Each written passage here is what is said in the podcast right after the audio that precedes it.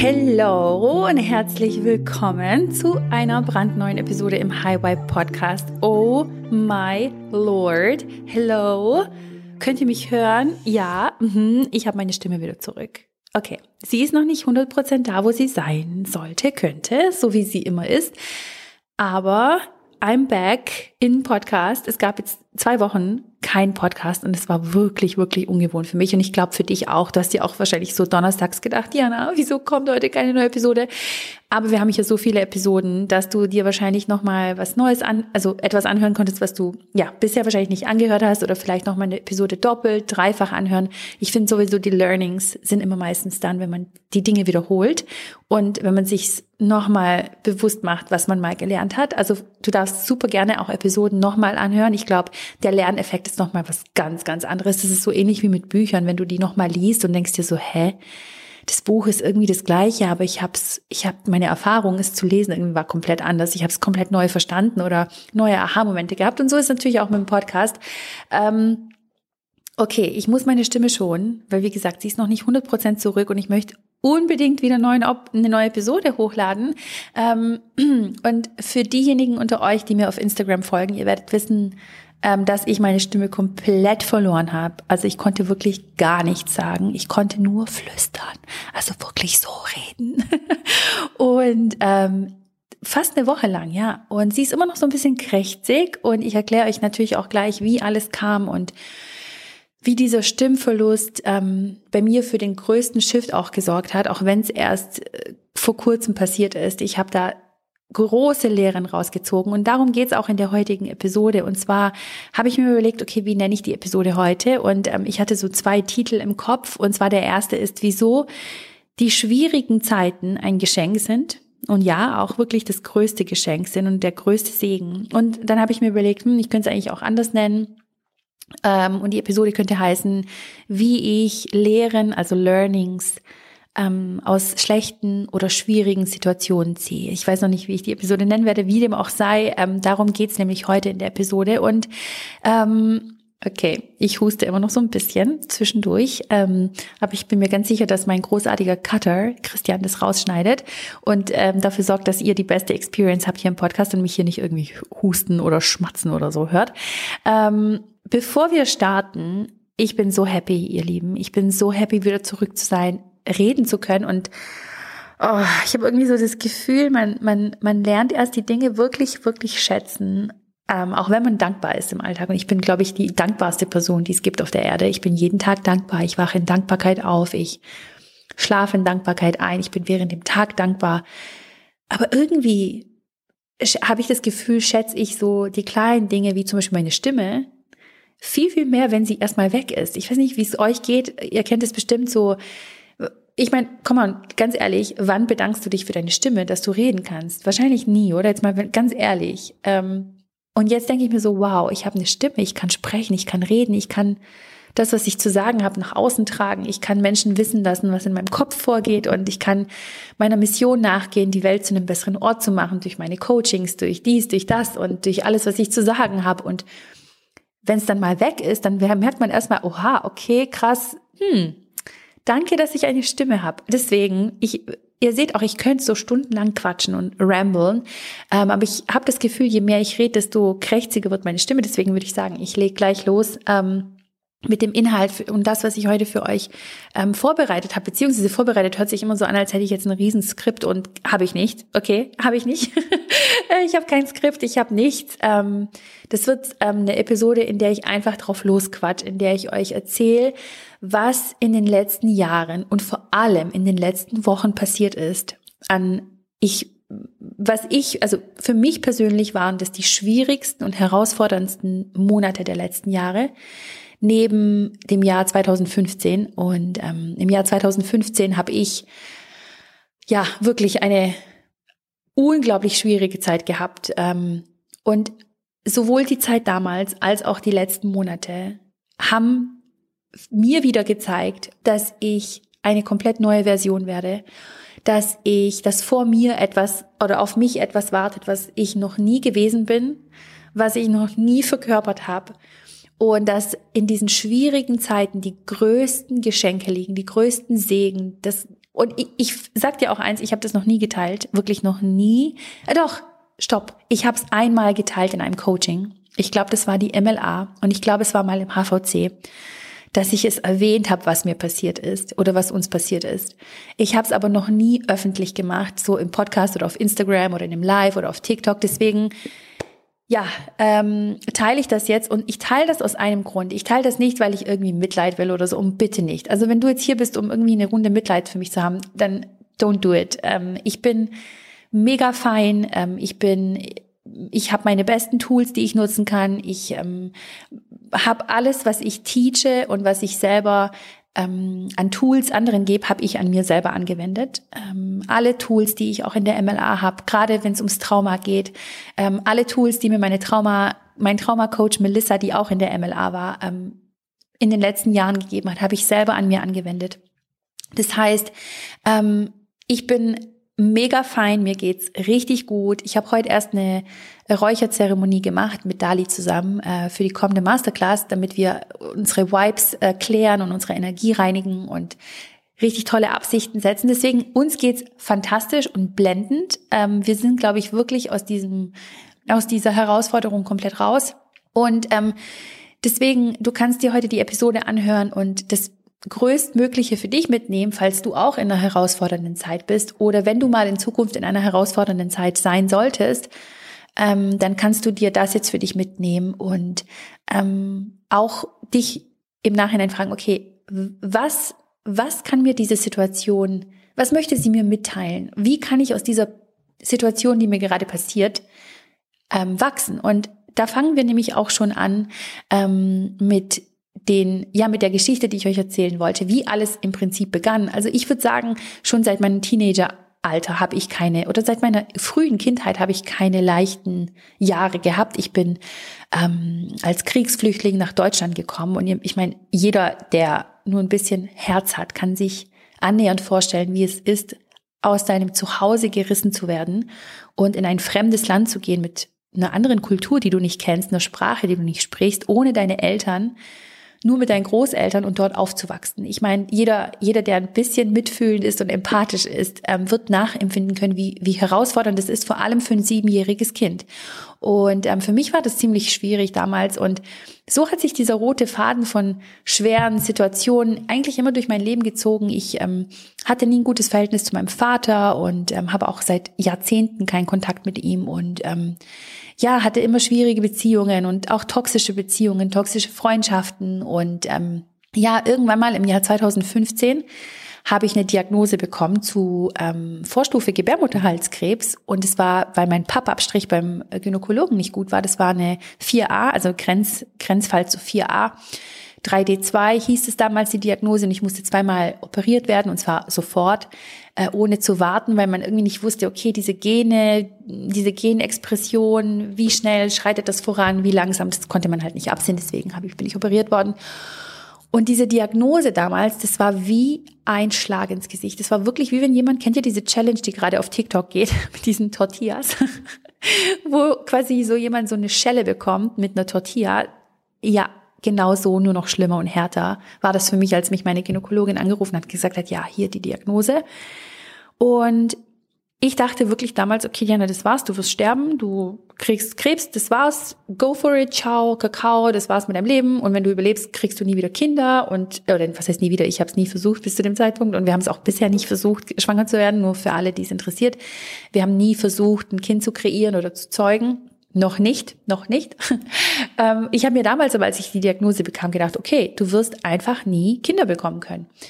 Und irgendwann mal, Monate später, Jahre später, als noch viel mehr passiert ist, ich habe aufgehört zu rauchen danach, ich habe meine Pille auf, abgesetzt, ähm, ich habe begonnen, mich gesünder zu ernähren, veganer zu ernähren. Ähm, und dass diese ganzen Entscheidungen, mein Leben komplett umzukrempeln und in eine bessere, gesündere Richtung zu lenken, war einfach nur, weil ich die Diagnose bekommen habe. Hätte ich die Diagnose nicht bekommen, hätte ich nie diese gesünderen, besseren Entscheidungen für mich getroffen. Und ich habe mich damals schon gefragt, okay, was, was ist die Lehre daraus? Was kann ich lernen aus dieser Diagnose? Und habe somit komplett mein Leben umgekrempelt. Ich habe aufgehört, Red Bull zu trinken. Ich habe jeden Tag zwei Red Bull getrunken. Und seither trinke ich nur noch Wasser. Ich trinke keine Süßgetränke, ich trinke nur Wasser. Ich habe aufgehört, Alkohol zu trinken, um meine, Gesund meine Gesundheit aufs nächste Level zu bringen, weil Alkohol killt deine Zellen. Das ist Wissenschaft, das ist Forschungsarbeit, das ist wissenschaftlich belegt. Das erzähle ich nicht einfach so, sondern es ist, das ist ein Fakt. Jeder Schluck Alkohol ähm, äh, macht's, macht deine Zellen nicht gesünder, sondern im Gegenteil macht sie krank. Und ähm, ich habe das schnell für mich bemerkt, okay, krass, ähm, mein Körper hat mir klare Signale gegeben, dass ich etwas ändern muss. Und leider habe ich dazu gehört zu der Gruppe Menschen, bei denen erstmal was Schlimmes passieren muss, dass sie was ändern. Und das sind ja die meisten. Die meisten ändern erst was, wenn es wirklich schlimm ist. Die wenigsten ändern was, wenn es ihnen gut geht. Ähm, und so ist das Leben. Das Leben gibt dir halt so oft die gleiche Aufgabe oder die gleiche Herausforderung, bis du endlich etwas daraus lernst. Und dir kann auch was, was Schlechtes passieren oder eine Herausforderung sein. Du lernst nichts draus, dann kommt es halt das nächste Mal nochmal und nochmal und nochmal. Und ich glaube ganz fest daran, dass unsere Seele genau deswegen auch hier ist auf der Erde, um immer wieder die Aufgaben zu bekommen und aus ihnen zu lernen. Und wenn du halt nichts draus lernst, dann kommt die gleiche Aufgabe nochmal und nochmal.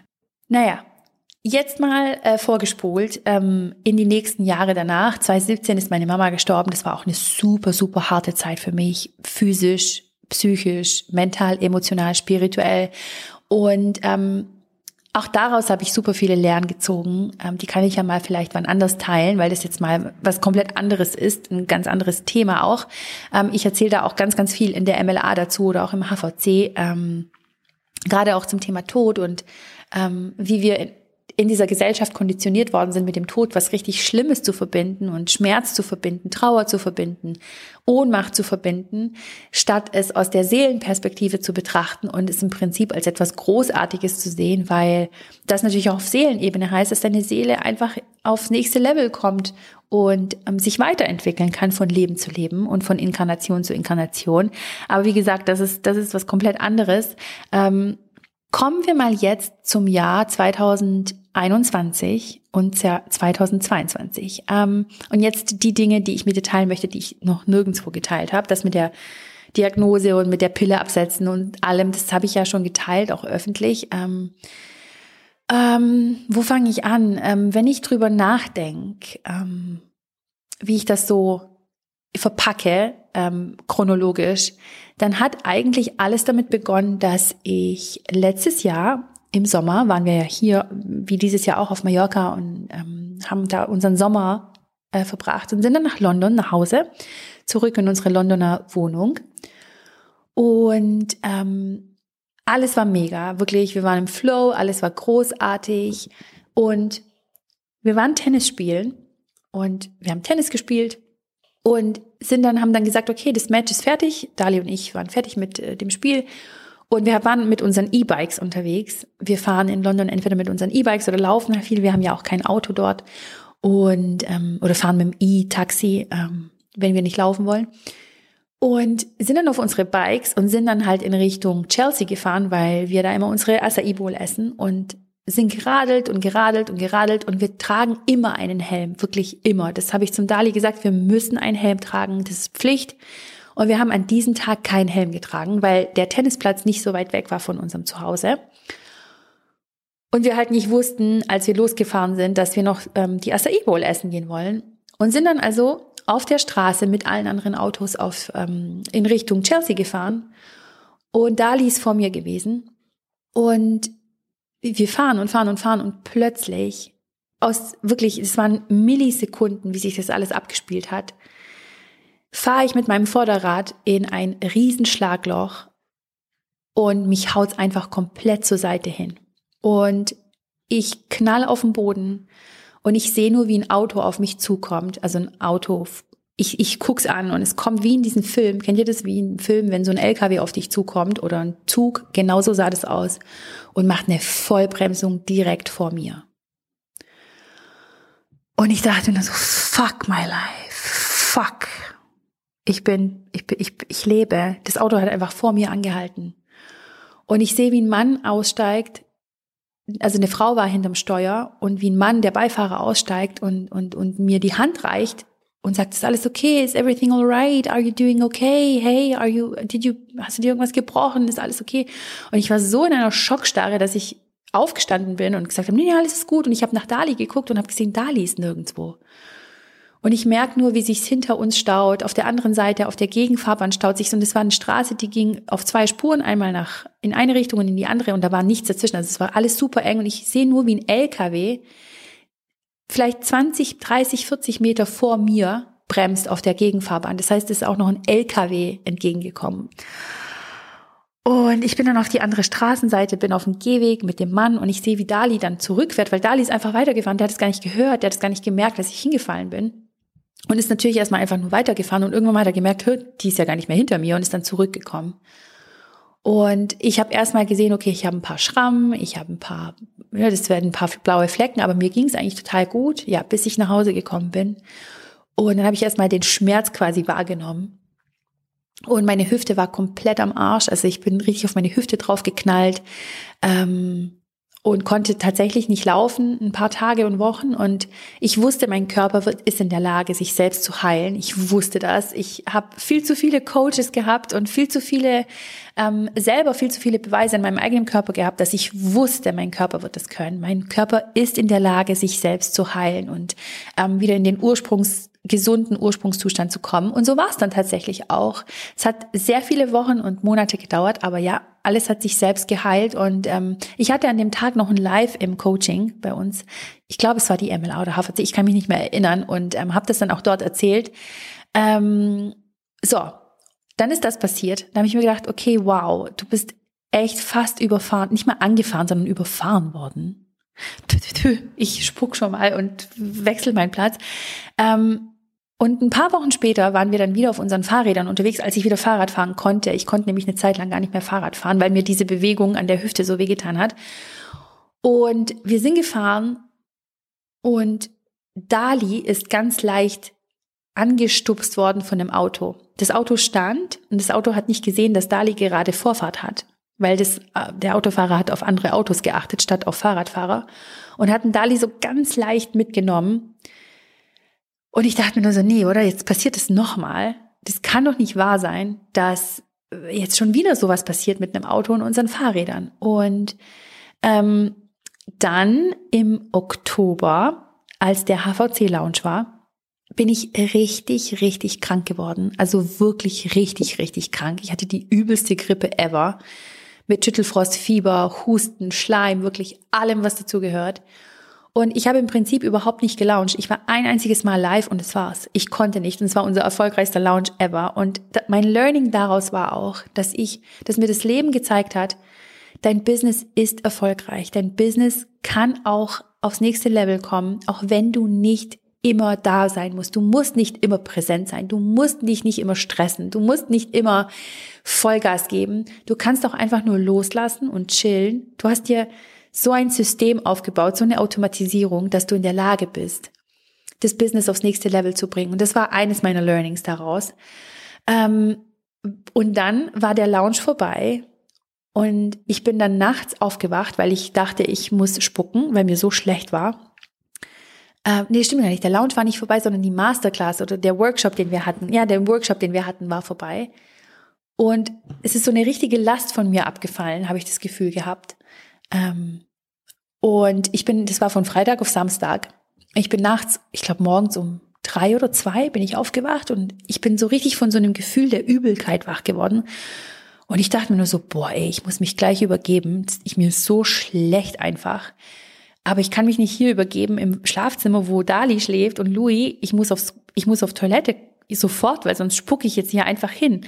Und wir haben auch noch einen Teppich im Schlafzimmer. Ich habe mir gedacht, boah, ey, wenn ich da jetzt drauf kotze, muss ich erstmal jemanden bestellen, der das tiefenreinigt. Da habe ich gar keinen Bock drauf, gehe einfach aufs Klo. Ich bin aufgestanden und kurz vor der Toilette ist mir richtig schwindelig geworden. Ich bin von wirklich von einer Ecke in die nächste gewankt, wie so, ein, wie so eine Betrunkene und konnte mich überhaupt nicht mehr halten. Und das war der Moment, wo ich bewusstlos geworden bin und mit dem Kopf auf den Boden geknallt bin.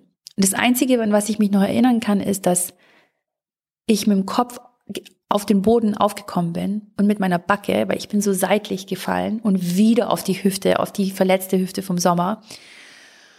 Und ihr müsst wissen, also du darfst wissen, Dali schläft immer mit Oropax. Dali hat sich das irgendwie angewöhnt. Einfach, der mag das halt einfach, dieses Gefühl von nichts hören. Der liebt es, wenn er so Stille hat und in Stille schlafen kann.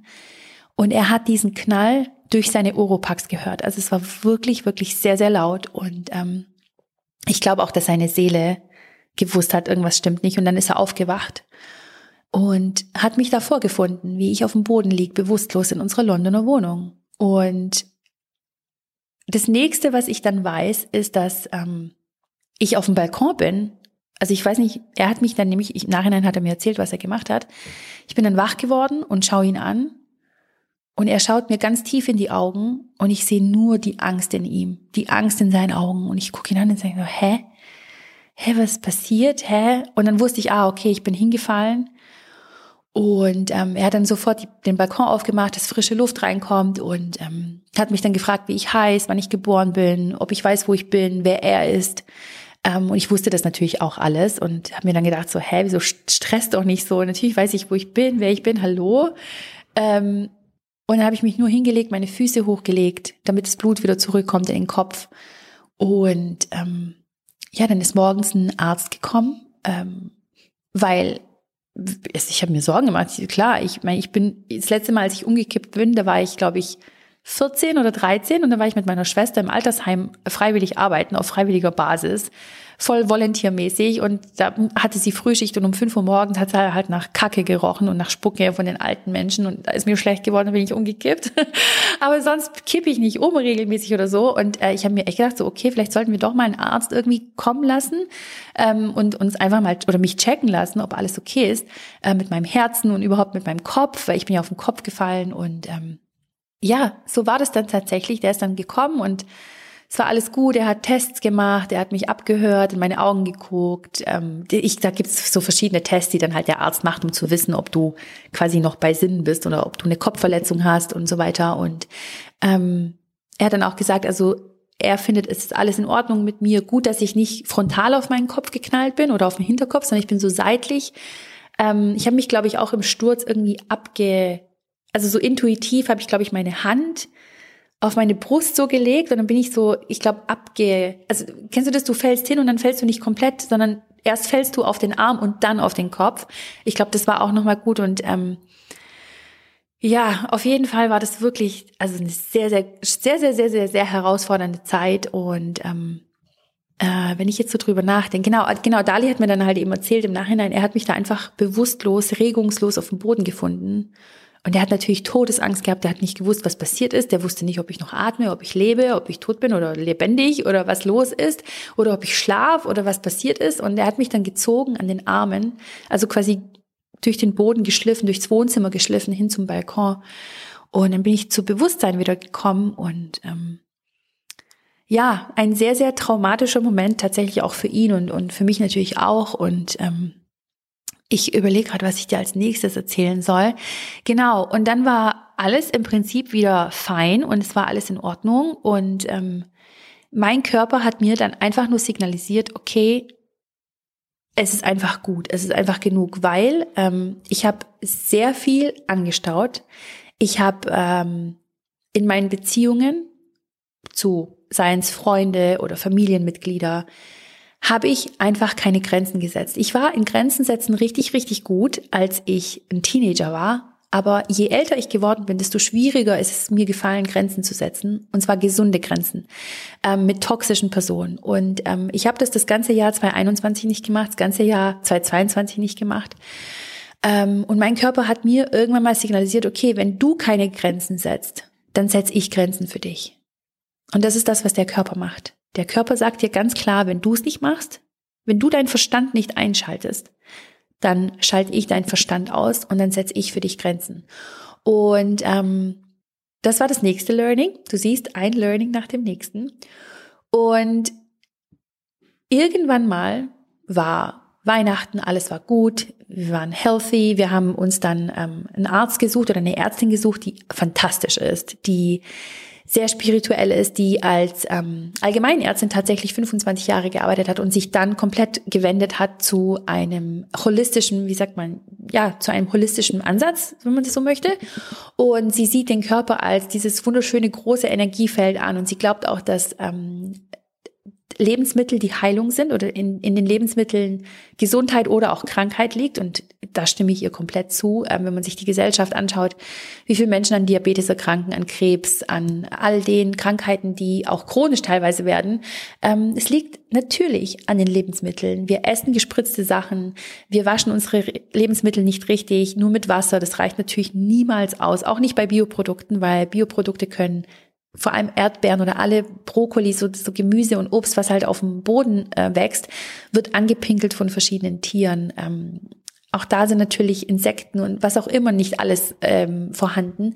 Ähm, wir, wir leben in einer Gesellschaft, die es normalisiert hat, Alkohol zu trinken jeden Tag, ähm, obwohl wir wissen, dass es nicht gesund ist und dass es uns absolut krank macht, unser Immunsystem schwächt und so weiter. Ähm, alles im Prinzip, wenn du dir in den Supermarkt reingehst, bis auf die Gemüseabteilung, sofern sie bio ist und nicht gerade gespritzt mit Pestiziden und voll ist mit Dreck. Ähm, wenn du dir anschaust, alles processed, ist alles künstlich hergestellt. Ähm, nichts ist wirklich natürlich. Alles ist voll geballert mit Zucker, ob das industrieller Zucker ist oder was auch immer ein anderer Zucker oder Fett oder frittiert.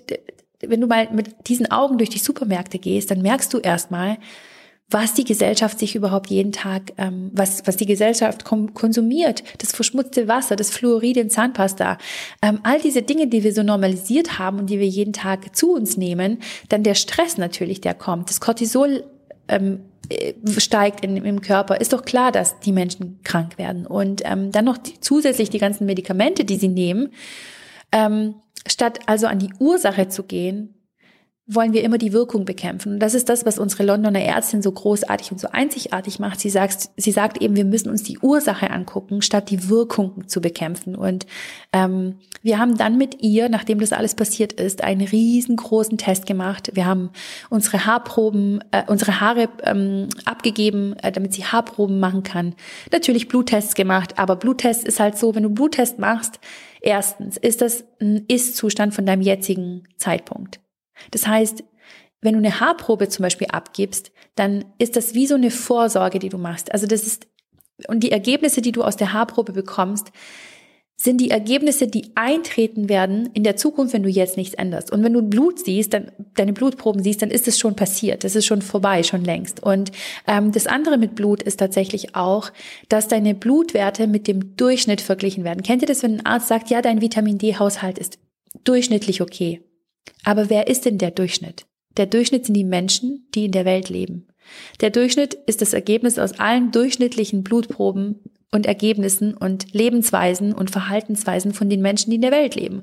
Und wie leben diese Menschen? Habe ich gerade erklärt, was sie alles zu sich nehmen. Das heißt, auch da musst du aufpassen, mit wem wirst du überhaupt verglichen? Wer ist denn der Durchschnitt und willst du der Durchschnitt sein?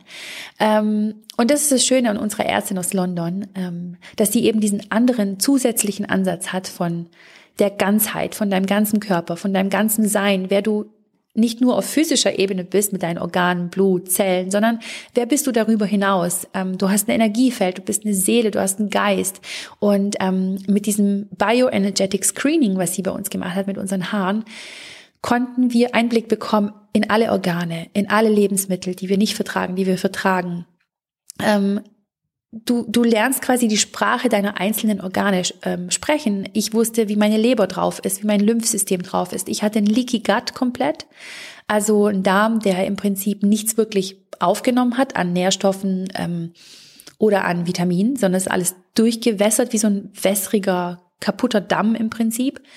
Und ähm, Thema Strahlung. Dali war zum Beispiel richtig verstrahlt und wir haben uns dann angefangen, ähm, Strahlenschutz zu kaufen und ähm, auch nie wieder oder nicht mehr, besser gesagt, in unserem Schlafzimmer ähm, Strahlen zu haben, wie Handy, wie Uhr, wie iPad, Remarkable, was auch immer du halt eben so benutzt, ähm, sondern wir haben ein strahlenloses ähm, Schlafzimmer und wir kreieren da natürlich immer mehr und mehr, weil da gibt's Strahlenmatten. Du kannst dein komplettes Stra Schlafzimmer komplett strahlenlos machen.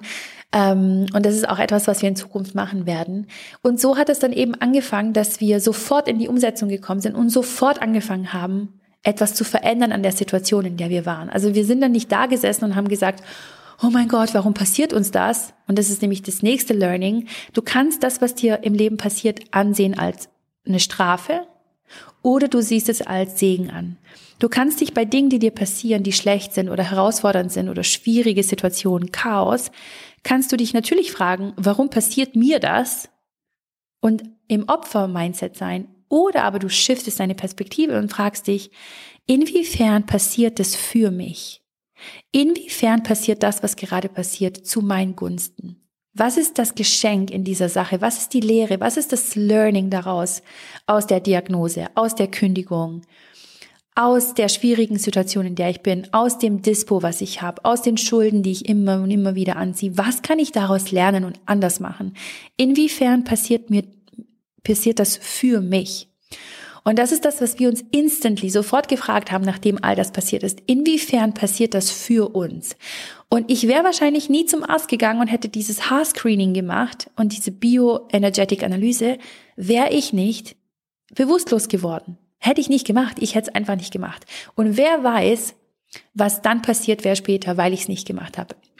Wir haben nämlich dann eine Detox-Kur bekommen, wir haben Supplements bekommen für drei Monate und haben uns auf uns basierend, nicht auf der Masse und auf dem Durchschnitt, sondern spezifisch auf unsere Bedürfnisse angepasst, hat unsere Ärztin uns eine Art Detox-Kur gemacht mit Supplements und mit Tropfen und mit ähm, großartigen Produkten, die ja dann dafür gesorgt haben, dass ähm, ja die einzelnen Baustellen quasi, die wir hatten, ähm, in Ordnung bekommen äh, gebracht werden. Und so sind wir dann ins neue Jahr gestartet. Das war nämlich kurz vor Weihnachten. Und ähm, so langsam hat sich der Körper eingependelt, so langsam hat er angefangen zu heilen. Aber Du musst wissen, wenn du deinem Körper 10, 20, 30 Jahre lang Schaden zuführst, dann braucht er eine gewisse Zeit, um sich zu regenerieren. Und das passiert nicht in einem Jahr, in zwei, sondern manchmal braucht es einfach ein paar Jahre. Und ähm, ich lasse auch meinem Körper die Zeit, weil ich weiß, was ich meinem Körper alles Schlechtes angetan habe. Ob das jetzt durch Lebensmittel war oder durch Getränke oder durch einen bestimmten Lifestyle oder durch zu schlechten Schlaf, durch zu viel Stress. Deswegen,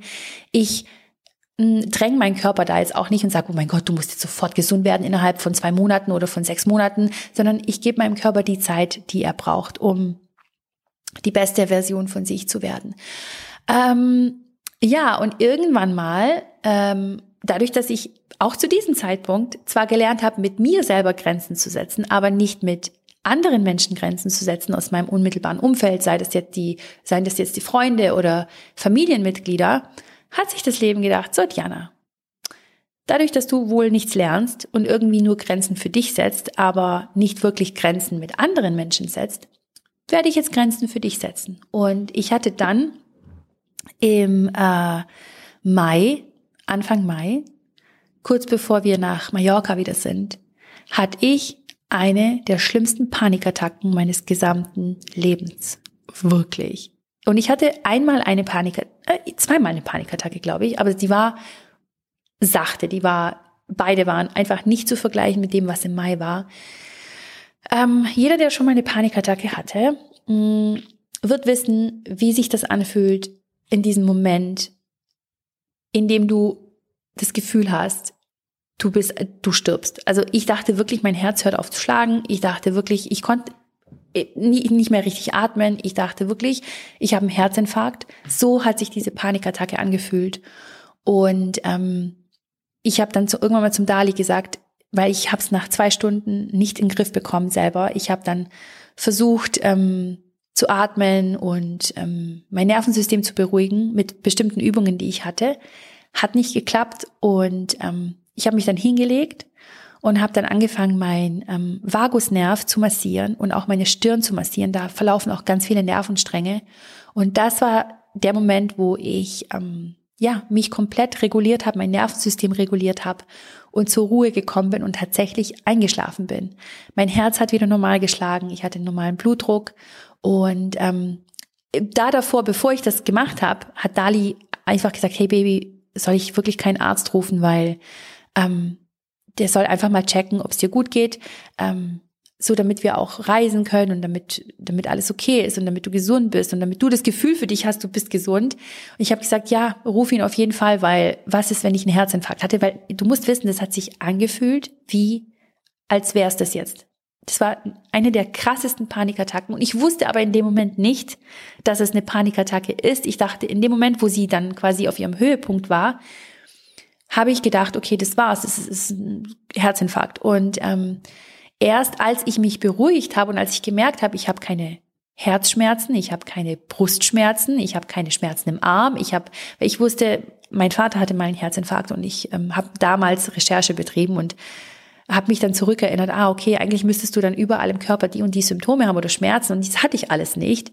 Ähm, es war im Prinzip wirklich alles in meinem Kopf und ähm, äh, da, ja, genau, das wollte ich sagen. Als dann der Arzt kam, ich habe dann zum Dali gesagt, ja, ruf auf jeden Fall einen Arzt, der soll kommen, der soll mich abhören, der soll mein Herz abhören. Und ähm, als er das gemacht hat, bin ich eingeschlafen, weil ich mich massiert habe und weil ich meinen Vagusnerv massiert habe. Und ähm, als dann der Arzt kam, habe ich schon eine Stunde geschlafen gehabt und ich war einfach topfit. Ich war einfach, als wäre nie was passiert. Kennst du das? Du hast das Gefühl, es ist einfach nichts passiert. So, ich bin kerngesund, alles ist in Ordnung. Und es war der Moment, wo mein Nervensystem einfach komplett reguliert war und ich mich wieder mit mir selber sicher gefühlt habe in meinem eigenen Körper. Und ähm, ich habe ihm dann erklärt, was passiert ist. Und ähm, der war unglaublich liebevoll, unglaublich fürsorglich und hat dann zu mir gesagt, ich höre dich jetzt ab ähm, und hat mein Herz abgehört, hat mein Blutdruck gemessen, hat sich nochmal mein Herz abgehört, hat mein Herz beobachtet an dem Morgen. Und er hat zu mir gesagt, und das waren seine Worte, die er zu mir gesagt hat, ich habe noch nie, oder er, ne, er hat nicht gesagt, ich habe noch nie, er hat gesagt, ich habe selten ein so gesundes Herz gehört, wie du es hast. Das war kein Herzinfarkt, du warst nicht kurz vor einem Herzinfarkt, das war nichts in die Richtung. Es war eine reine Panikattacke, die du hattest. Und hat mir das dann nochmal erklärt, was im Körper passiert, wenn du eine Panikattacke hast und ähm, was du machen kannst. Er hat mir dann, weil er Arzt ist, natürlich Medikamente verschrieben, irgendwelche Beta-Blocker. Ich weiß gar nicht mehr, was der mir da alles gegeben hat. Ich habe das bis heute nicht genommen. Äh, ich bin kein Fan von Medikamenten. Ich mag keine Medikamente. Ich nehme keine Medikamente, ähm, weil ich einfach weiß, dass der Körper in der Lage ist, sich selbst zu heilen. Und ich weiß von mir, das ist kein Glaube, sondern das ist pures Wissen, dass ich in der Lage bin, mein Nervensystem zu regulieren, mich wieder in den Ursprungszustand der Sicherheit, der Gelassenheit und Balance zu bringen mit den Tools, die ich habe.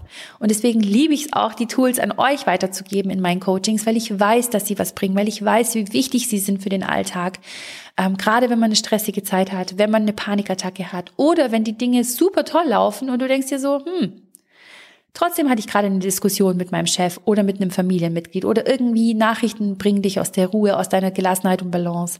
Und wie du da reagierst, ist entscheidend, weil das entscheidet darüber, wie dein Körper darauf reagiert. Und so war das eben äh, dann im Mai und ich war so froh, dass ich mich selbst wieder reguliert habe. Ich war so dankbar, dass mein Körper und ich in wie so ein Team zusammengearbeitet haben, mein Bewusstsein, mein Higher Self, meine Seele, alles war im Einklang und ich habe es einfach nur gefeiert, dass ich mich selber wieder ja regulieren konnte. Und als wir dann in ähm, Palma waren, hatte ich so, ich würde sagen, so kleine Mini, Mini, Mini, Mini Ansätze von einer Panikattacke, die kommen will. Und ich wusste sofort, okay, that's it. You're not gonna come. Du wirst nicht Eintritt haben. Ich weiß, dass du kommen willst. Danke, dass du da bist. Ich habe ich habe verstanden, dass du dich, dass du da bist, um mir zu helfen, um ähm, Weißt du, dein Körper kann nur bis zu dem Zeitpunkt, wenn du keine Grenzen setzt, setzt dein Körper eine Grenze. Und ähm, ich wusste, okay, ich darf Grenzen setzen. Und das habe ich auch gemacht. Ich habe dann eben das gemacht, was ich die ganzen letzten Monate unterdrückt habe. Ähm, ich habe gesunde Grenzen gesetzt im Außen mit Menschen aus meinem Umfeld. Und ähm, ab da habe ich mich innerlich befreit. Ich habe das Gefühl bekommen, wow, es ist eine Tonne an Ballast von mir abgefallen und es war so wichtig, dass ich das gemacht habe. Und ich habe zu mir gesagt, ich werde mich nie wieder, nie wieder, nie wieder in eine Situation bringen lassen vom Leben, von meinem Körper, von wem auch immer, weil ich keine, keine gesunden Grenzen setze. Und ähm, ich habe dann eben, wie gesagt, diesen Schritt gewagt und habe diese Grenze gesetzt und die war so wichtig und sie hat alles in Bewegung gesetzt. Ähm, sie hat wirklich dafür gesorgt, dass das Beste noch schneller zu mir kommen kann, dass ich wieder reguliert bin, dass ich in meiner absolut besten Version sein kann. Und natürlich war es schmerzhaft, all das durchzugehen. Natürlich war das schmerzhaft und herausfordernd, aber ich wusste zu jedem Zeitpunkt, egal in dem Zeitpunkt, ob das war, als es passiert ist oder vor allem danach, das passiert aus einem bestimmten Grund, und zwar der Grund, damit ich zu einer noch besseren Version von mir werden kann. Und ähm, diese schwierigen Zeiten und diese herausfordernden Zeiten ermöglichen dir, das in deinem Leben zu ändern, was dich davon abhält, die absolut beste Version von dir zu sein. Und offensichtlich hat es mich abgehalten, die beste Version zu sein, keine Grenzen zu setzen mit anderen Menschen. Und dadurch, dass ich diese Situation dann erlebt habe mit der Panikattacke, mit dem Sturz, mit dem Ohnmächtigwerden, das alles hat mir es mir ermöglicht, den Fokus auf mich zu richten. Mich zu fragen, inwiefern hilft mir das gerade? Inwiefern dient mir das gerade? Was kann ich anders machen? Was für Signale gibt mir gerade mein Körper, die mir mein Verstand nicht geben möchte?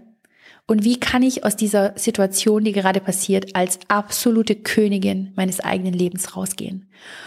Und ähm, wir waren dann in Palma und sind dann jetzt letztens nach Positano, weil wir ja unser 13-jähriges Jubiläum gefeiert haben und wir wollten nach Capri und wir wollten nach Positano und ich habe diese Woche, diese sieben Tage Positano perfekt geplant. Ich habe die schönsten und besten und luxuriösesten Unterkünfte gebucht die besten und gehyptesten Restaurants. Ähm, wir hatten zum Beispiel einen Tisch im Aurora in Capri. Dort geht wirklich jeder essen, den du kennst. Also nenn mir eine Person, einen Promi, einen VIP, einen Schauspieler, einen Sänger, einen Fußballstar, egal wer. Ja, genau der geht da essen. Also das kann wirklich, wirklich von Leonardo DiCaprio zu Beyoncé, Jay-Z, P. Diddy, ähm, Models, Schauspieler, Moderatoren, wirklich Weltgrößen, Autoren alle gehen dorthin und äh, die sind bis Oktober ausgebucht. Und ich habe einfach einen Tisch manifestiert für Samstagabend um 8.30 Uhr dort. Ja, weil wer, wenn nicht ich, richtig? Ich bin die Manifestationsexpertin. Natürlich manifestiere ich das. Und ich habe wirklich alles durchgeplant. Wir hatten die schönsten Ferienwohnungen gebucht mit den besten Aussichten und sind dann am Donnerstag angekommen in Positano und hatten den schönsten Tag. Am Freitag hatten wir den schönsten Tag. Am Abend waren wir essen in einem der gehyptesten Restaurants in Positano. Und Dali hat eine Lebensmittelvergiftung bekommen. Oh mein Gott. Und wenn ich sage, dass das die schlimmste Lebensmittelvergiftung war, die du dir vorstellen kannst, dann war das die schlimmste Lebensmittelvergiftung ever, okay? Ich erspare dir alle Details. Du, wenn du jetzt denkst, ah, hat er das gemacht? Ja, hat er, okay? Und das auch? Ja, hat er. Also, das, was du dir vorstellen kannst, das ist passiert. Inklusive Fieber, inklusive Schüttelfrost. Und ich dachte mir nur so, okay, fuck, was jetzt? Ich bin in einem Dorf in Italien. Ich kenne mich hier nicht aus. Wir sind hier in einer Ferienwohnung. Äh, was mache ich jetzt? Was ist, wenn er einen Arzt braucht? Wo gibt's einen Arzt? Ist der Arzt erst in 20 Kilometern, in 40 Kilometern? Ähm, ich habe angefangen zu recherchieren. Ich habe mir gedacht, okay, was ist, wenn er nachts wieder spuckt? Was ist, wenn er nachts wieder auf Toilette muss? Was ist, wenn er noch höheres Fieber bekommt? Was ist, wenn er noch mehr Flüssigkeit verliert? Ich brauche Leute, die mich unterstützen. Das heißt, ich habe alles gecancelt. Ich musste Capri canceln. Ich habe alle Unterkünfte gecancelt in Positano. Natürlich habe ich mein Geld dafür nicht zurückbekommen, weil wie auch äh, die Stornierungsfrist ist ja abgelaufen gewesen. Ähm, Capri hat uns aber gesagt, hey, ihr könnt ähm, also ihr kriegt zwar nicht das Geld erstattet, aber ihr könnt dann zu einem anderen Zeitpunkt kommen, wenn ihr mögt, was ich großartig fand. Ähm, aber alle anderen Unterkünfte in Positano, ähm, die wir gebucht hatten, das waren private Unterkünfte, ähm, haben uns natürlich nicht unser Geld zurückerstattet. Und die waren auch super hoch auf dem Berg oben. Das heißt, Dali hätte niemals diese Treppen laufen können. Und in Positano gibt's keine Taxis, die du buchen kannst. Das ist nicht so wie auf Capri, dass du Taxis hast, die du, in die du ständig steigen kannst, sondern in Positano läufst du. Und du läufst richtig viel. Wir sind zum Beispiel am ersten Tag, glaube 70 Stockwerke gelaufen und ich glaube, ich weiß nicht wie viele Treppen, ich glaube ich weiß nicht wie viele Treppen, vielleicht 1000, 2000 Stufen, I don't know, okay, es war wirklich, wirklich viel. Wir hatten den Muskelkater unseres Lebens und ähm, es gibt auch eine Warnung für Positano, auch für Sportler gibt es eine Warnung, dass wenn du so, sogar, selbst wenn du fit bist, darfst du aufpassen, ähm, wenn du in Positano bist, weil es einfach super anstrengend ist und die ganzen Taxis, die es halt gibt, sind komplett ausgebucht. Ähm, das heißt, ich wusste, wir können nicht in diese Unterkünfte gehen. Das heißt, ich muss oder ich darf Und ich war so dankbar, dass wir in Fülle leben und diese finanziellen Mittel haben, dass ich quasi den Urlaub einfach nochmal buchen musste, doppelte Ausgaben hatte als ohnehin schon. Und ich habe uns einfach die besten Luxushotels gebucht, die es gab und die noch übrig waren, weil die waren tatsächlich übrig, klar, weil arschteuer ähm, oder Premium besser gesagt. Und äh, die habe ich dann gebucht, weil ich wusste, okay, ich habe Support, ich habe 24 Stunden Rezeption, wie in London, wo, wo wir leben, haben wir ja auch einen Concierge. Ähm, ich bin in Sicherheit, ich, er ist sicher, wenn ich einen Arzt brauche, habe ich ihn, weil ähm, dort, wo wir dann waren, die hatten einen hauseigenen Arzt, ähm, den du immer erreichen kannst, 24 Stunden. Und es war mir einfach super wichtig, dass Dali da ähm, den Support hat, sollten wir einen Arzt brauchen. Ähm, ich wollte ihn nicht manifestieren, aber sollten wir ihn brauchen, wollte ich, dass er da ist. Und so ist quasi, ja, unser äh, 13-jähriges Jubiläum im Bett hat es da stattgefunden. Dali hat komplett geschlafen, sich ausgeruht, regeneriert. Ich habe ihn eine Badewanne einlaufen lassen, weil er hatte richtig schlimme Krämpfe. Ähm, ich habe ihm warme Wickel gemacht nachts und ähm, wir waren dann tatsächlich in dem Hotel und das Hotel hatte ein Michelin-Sterne-Restaurant und ähm, jeder normale Mensch, der da ist, bestellt sich halt im Michelin-Sterne-Restaurant, keine Ahnung, so die krassesten Gerichte. Was haben wir bestellt? Porridge. Haferflocken mit Wasser bitte. Aufs Zimmer, ja. Also das war ähm, unser Michelin oder Dalis Michelin ähm, Sterne essen, Porridge mit Wasser und einer Banane, weil das hat nämlich den Darm wieder gestärkt und ähm, ja, aufgepäppelt. Und Dali ging es wirklich von Tag zu Tag immer besser und besser, aber er hat sich einfach nur geschont und ist im Bett gelegen, hat sehr, sehr viel geschlafen, weil Schlaf ist Heilung. Und er hat dann zu mir irgendwann gesagt, du gehst jetzt bitte an den Pool, bitte geh ans Meer, bitte geh raus, geh shoppen, mach dir einen schönen Tag. Und ganz ehrlich, das war für mich unmöglich. Ich konnte ihn halt einfach nicht alleine lassen. Und irgendwann hat er gesagt, du gehst jetzt, sofort. Du gehst jetzt hoch in den Pool, bestellst dir Essen, bestellst dir die leckersten Cocktails oder Mocktails, besser gesagt, weil ich trinke ja keinen Alkohol. Ähm, und hast einfach die Zeit deines Lebens. Guck mal, wo du bist. Du bist in einem Luxusrestaurant Hotel hier in Positano. Gönn dir, leb dein Leben, chill dein Leben. Mir geht's gut und ähm, das habe ich dann irgendwann mal nach Tag drei oder vier, glaube ich, auch gemacht und habe mir dann ja eine schöne Zeit gemacht, so, gut, so gut es ging und habe gechillt und ähm, ja, war natürlich mit der anderen Hälfte immer noch bei ihm in Gedanken und bin dann immer wieder runter, habe gecheckt, wie es ihm geht. Und ähm, dann sind wir nach Hause gekommen, wir sind nämlich früher abgeflogen und wir sind dann sofort hier in Palma zu dem deutschen Ärztehaus gegangen. Das sind Ärzte, bei denen wir 2020 waren, weil wir diese IV-Drips gemacht haben. Ich weiß nicht, vielleicht kennst du das, diese Vitamininfusion. Ähm, und daher sind wir da eben nochmal hin. Und oh mein Gott, es war wirklich eine der wirklich krassesten Erfahrungen, die wir gemacht haben. Wir sind dahin, weil Dali natürlich sich checken lassen wollte. Er hat sich Blut abnehmen lassen und die haben das auch sofort im Labor gecheckt und tatsächlich waren seine ähm, Entzündungswerte ein bisschen hoch, aber nicht schlimm. Und er hat dann, ähm, der Arzt hat dann gesagt, hey, du kriegst jetzt gleich Infusionen von uns, weil du hast super viele Spurenelemente und Vitamine und so verloren durch das Spucken und alles, was dazu gehört noch. Ähm, wir peppeln dich jetzt auf mit diesen IV-Drips, obwohl es dir natürlich besser geht, trotzdem. Und hat er gesagt, ja klar, machen wir logisch. Und dann sind wir da so gesessen und ich bin neben ihm gesessen und plötzlich wird sein Arm richtig dick. Und Dali sagt zu mir, sag mal, ist es normal, dass mein Arm so anschwillt? Und ich so, ich so, nee, das ist überhaupt nicht normal. Ich habe sofort geklingelt und die sind dann gekommen und haben gesagt, oh, haben gesagt, okay, das muss sofort weg ähm, weil die, die, die Flüssigkeit aus der Infusion läuft nicht mehr in die Vene rein, sondern ins Gewebe. Weil der Arzt halt nicht richtig, richtig reingestochen hat. Und Dali hat schon sehr viele Infusionen, also Vitamininfusionen in diese Vene bekommen. Also es lag schon irgendwie auch an dem Arzt. Und ähm, genau, dann haben sie rumgestochert und angefangen rumzuprobieren. Ich habe nur gemerkt, wie Dali einfach richtig leidet. Und ich habe gesehen, der Arme, die stechen überall rein und nirgendwo können sie eine Vene finden. Im Arm wollten sie, dann in den Hand, äh, hier, Handrücken. Und ich habe nur gemerkt, wie Dali gefühlt immer weißer wird. Aber wer wirklich weiß geworden ist, war ich richtig. Mir ist so schlecht geworden, ihr Lieben. Mir ist so schlecht geworden. Mir ist schwindelig geworden. Ich konnte es nicht ertragen. Und der ganze Stress hat so richtig abgelassen von mir in dem Moment. Das hast du so richtig gemerkt, so mein Körper ist so richtig so, ciao Stress. Wir sind jetzt hier beim Arzt. Dali ist sicher oder auch nicht. Äh, die stochern gerade richtig übelst in ihm rum. Und ich habe nur gesagt, mir ist schlecht, ich glaube, ich kipp um.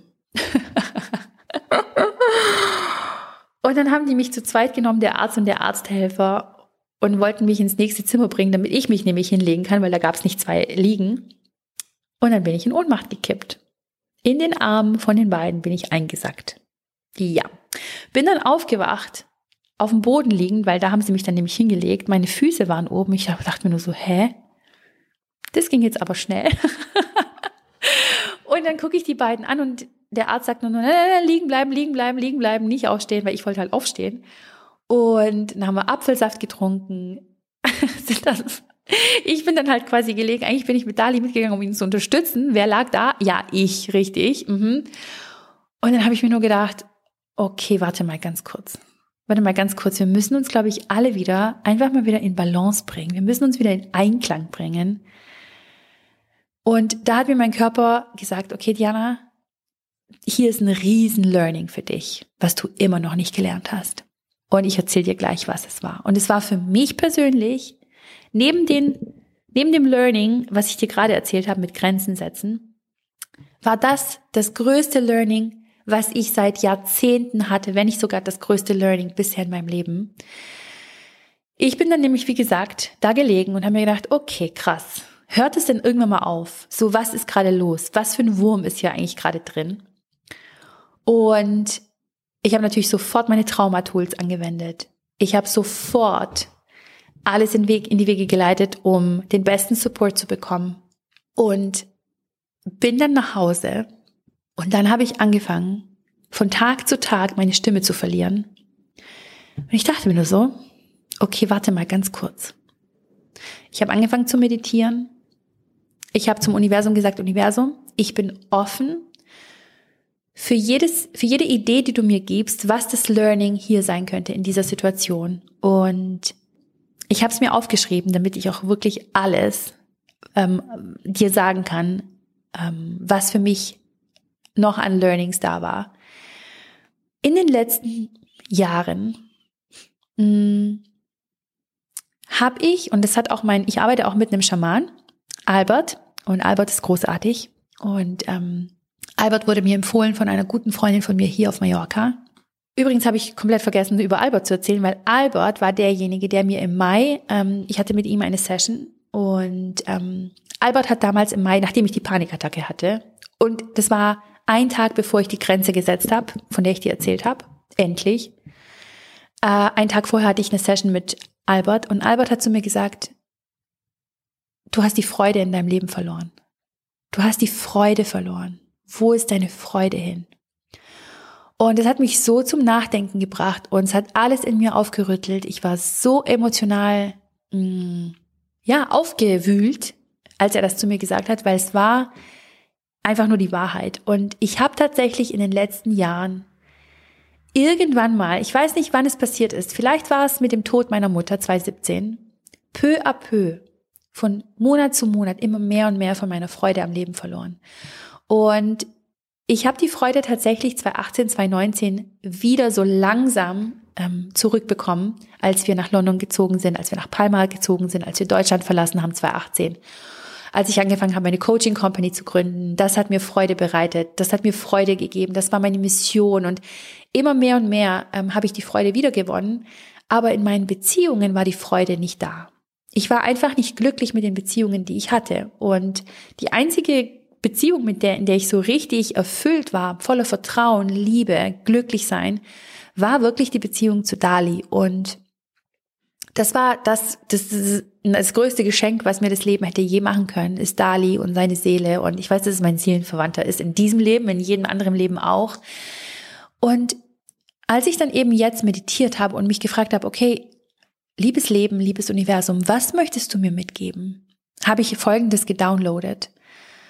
Und zwar war ich, als Dali jetzt in Positano so krank war und die Lebensmittelvergiftung hatte, war ich die fürsorglichste Person, die ich je hätte sein können. Ich war 24 Stunden für ihn da. Ich habe ihm warme Wickel gemacht. Ich bin ins Bad zurück, weil wir hatten keine Wärmeflasche. Ich bin ins Warm, ins Bad zurück, habe ein Wickel gemacht, ihm auf den Bauch gelegt, in der Zeit neuen Wickel vorbereitet, wieder zurückgegangen, auf den Bauch gelegt, wieder zurückgegangen, eine Badewanne einlaufen lassen, ihn massiert, seinen Bauch massiert, ihm Essen bestellt, mich um ihn gekümmert. Ich bin in die Apotheke gegangen, habe Elektrolyten für ihn geholt, weil er so viele Elektrolyten verloren hat, so viel Salz verloren hat.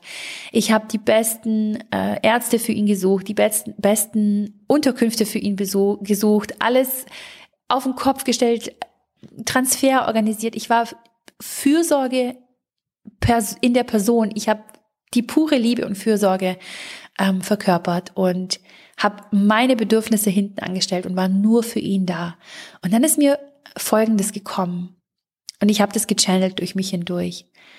Wenn es Dali gut geht und wenn er gesund ist, bist du nicht diese 100% Fürsorge, du bist nicht 100% die Liebe, die du sein kannst ihm gegenüber. Du kannst noch so viel mehr. Und mir ist dann aufgefallen, dass ich, wenn es ihm zum Beispiel gut geht und wenn wir gesund sind, er gesund ist, ich gesund bin, bin ich so oft zickig zu ihm. Ich bin so oft, ah, ich kann jetzt nicht oder oh, Baby jetzt nicht, ich muss gerade das und das machen.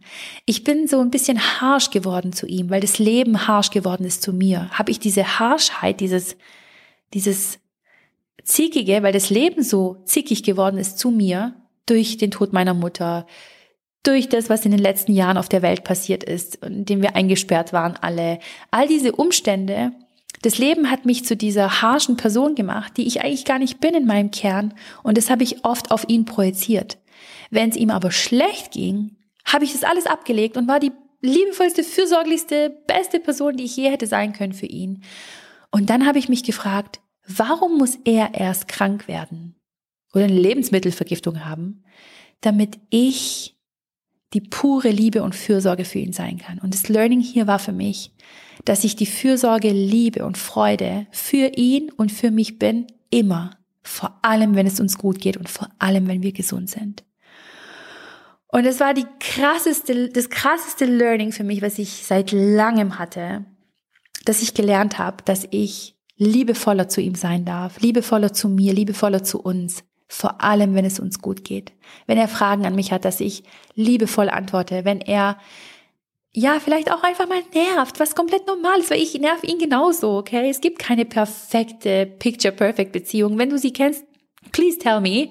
Äh, wir haben sie definitiv nicht. Die, die, diese Liebe, die wir leben, diese Freude, die wir leben, leben wir, weil wir an unserer Beziehung arbeiten, weil wir Zeit investieren, weil wir miteinander kommunizieren, weil wir weil wir zusammen die beste Version von uns beiden werden. Und es ist Arbeit, ja, aber das ist Arbeit und, und Zeit, die du investierst und Energie, die du investierst, die den größten Return on Investment hat. Und die Arbeit, von der ich immer rede, wenn es um Beziehungen geht, ist genau dieses Erleuchten, dieses, dieses, oh mein Gott, ja, jetzt habe ich das Learning daraus. Das ist ähm, unter anderem die Arbeit. Und ich bin so dankbar, dass ich dieses Learning hatte und diese Lehre. Ähm, diese fürsorgliche Person zu sein, die, die für ihn da ist, die sich Zeit für ihn und für seine Bedürfnisse nimmt, für seine Ideen, für seine Sorgen, für seine äh, guten Launen, für seine besten Zeiten, dass ich mir da diese Fürsorge und Zeit nehme, auch wenn es ihm gut geht. Und das war das nächste Learning. Und jetzt kommen wir zu meinem allerletzten Learning, warum ich meine Stimme verloren habe. Nicht nur, dass ich endlich mal die Klappe halte und endlich mal the fuck einfach mal die Schnauze halt, weil ich so viel rede, ja, äh, sondern, also Spaß beiseite. Ähm, das große Learning hier, warum ich meine Stimme verloren habe, ist, mir wurde die Stimme genommen, um diese alte Stimme, diese harsche, zickige Stimme hinter mir zu lassen und diese neue Stimme, die in mir kreiert wird, als neue Stimme zu nutzen in einem neuen Ton mit mir selber zu reden, in einem neuen Ton mit anderen um mich herum zu reden, um diese Stimme zu nutzen, um endlich gesunde Grenzen zu setzen in meinen Beziehungen, gesunde Grenzen für mich wieder zu setzen und diese neue Stimme, die ich habe, insoweit zu nutzen, als dass sie neue Worte sagt, dass ich neue Sätze bilde, dass ich eine neue Stimmfarbe vielleicht auch bekomme, dass ich Neues zu sagen habe, was ich bisher vielleicht noch nie in meinem Leben gesagt habe. Und wow, ich habe gerade Gänsehaut, als ich dir das sag und Tränen in den Augen, weil es genau das ist. Und genau deshalb ist es passiert und ich bin so so dankbar, dass es passiert ist und so demütig dem Leben gegenüber. Und daran siehst du, und das ist das, was ich möchte, dass du heute für dich mitnimmst. Alles, was dir passiert, passiert für dich. Du kannst dich immer fragen, inwiefern passiert es für mich? Inwiefern passiert es gerade alles um mich in meiner ganzen, in meinem ganzen Wesen, mit allem, was mich ausmacht? Inwieweit passiert das, weil ich eine noch bessere Version von mir werden kann und diese alte Version mit diesen alten Verhaltensmustern, mit diesen alten Stimmen, die ich hatte, mit dieser alten Stimme, die ich hatte, mit diesen alten Gewohnheiten, wie kann ich die hinter mir lassen und jetzt etwas für mich kreieren, was noch nie da war? Und diese Herausforderung, dieses Chaos, was um dich herum passiert, ermöglicht dir das zu ändern, was dich davon abhält, die absolut beste Version von dir zu sein. Und das ist das, was ich für dich, ähm, was ich dir heute mitgeben möchte. Das Leben ist immer für dich. Das Leben passiert immer für dich. Das Universum hält immer nur das Beste für dich bereit. Die Frage ist immer nur, siehst du es als das Beste? Siehst du das, was dir an Herausforderungen, Problemen, Chaos, Krankheit, Streit, Diskussion, siehst du das, was dir als solches passiert, als Strafe an? Oder siehst du es als Segen an? Du kannst deine immer wiederkehrenden Probleme, die du hast, ob in Finanzen, in Beziehungen, in deiner Gesundheit, in deinem Job, kannst du als Strafe sehen als Schicksal oder aber du shiftest es in etwas Positives und Gutes und siehst es als das größte Geschenk an, als den größten Segen, den dir das Leben je hätte geben können, weil es dir den Weg ebnet, eine neue, noch bessere Version von dir zu sein. Und das ist das, was ich dir heute in dieser Podcast-Episode mitgeben möchte. Das Leben ist niemals strafend. Das Leben ist das größte, ist der größte Segen. Das Leben ist das größte Geschenk und alles, was es dir bietet und gibt, gibt es dir und bietet es dir, weil das Leben weiß, dass du die Person bist, die aus all dem, was ihr passiert, das Beste kreiert. Und das ist das, was ich dir heute mitgeben möchte. Du kannst diese Episode so gerne mit jemandem teilen, der das heute auch hören soll um auch dafür zu sorgen, dass die andere Person die beste Version von sich wird. Und ähm, du kannst uns super gerne auf iTunes eine schriftliche Bewertung von dem Podcast geben. Wenn der Podcast jemals etwas bei dir Positives, Bestes bewirkt hat, wenn du hier etwas lernen konntest für dich, mitnehmen konntest, wenn es zu deiner Routine geworden ist, unseren Podcast zu hören und du das teilen möchtest auf iTunes, dann mach das super gerne. Du kannst uns eine schriftliche Bewertung abgeben und einen Screenshot von dieser Bewertung machen. Und diesen Screenshot kannst du dann an e per E-Mail an uns senden und bist automatisch im Lostopf für einen Call, für einen Gruppencoaching-Call im High Vibe Club, der ganz, ganz bald wieder stattfindet.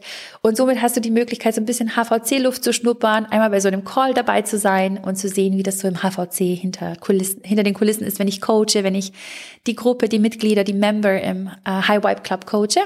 Das heißt, ähm, ja, schick deinen Screenshot super gerne mit deiner Bewertung an ähm, die E-Mail-Adresse hier unten äh, die du siehst in den Show Notes. Und dann äh, kriegst du eine E-Mail, solltest du einer der drei glücklichen Gewinner oder Gewinnerinnen sein. Ich freue mich so, so sehr, dich auf Instagram zu sehen. Ich freue mich, dich ähm, in der MLA zu sehen, in der Magic Life Academy, die ganz bald öffnet. Die Warteliste ist natürlich auch offen und wir starten erstmal mit einer kostenlosen Masterclass, die fünf Tage geht und danach ähm, öffnen die Türen von der MLA. Die, der Link ähm, zur Warteliste ist auch hier unten in den Show Notes. Ähm, wenn du dich auf die Warteliste setzt von der MLA, nur so kurze Info für dich, damit du das auch auf dem Schirm hast, damit ich es mal gesagt habe. Wenn du auf der Warteliste bist, dann hast du die Möglichkeit, wenn du eine Person unter den ersten 30 bist, äh, dir die MMA, also die Money Mindset Academy, noch zusätzlich in der Special Edition zu holen.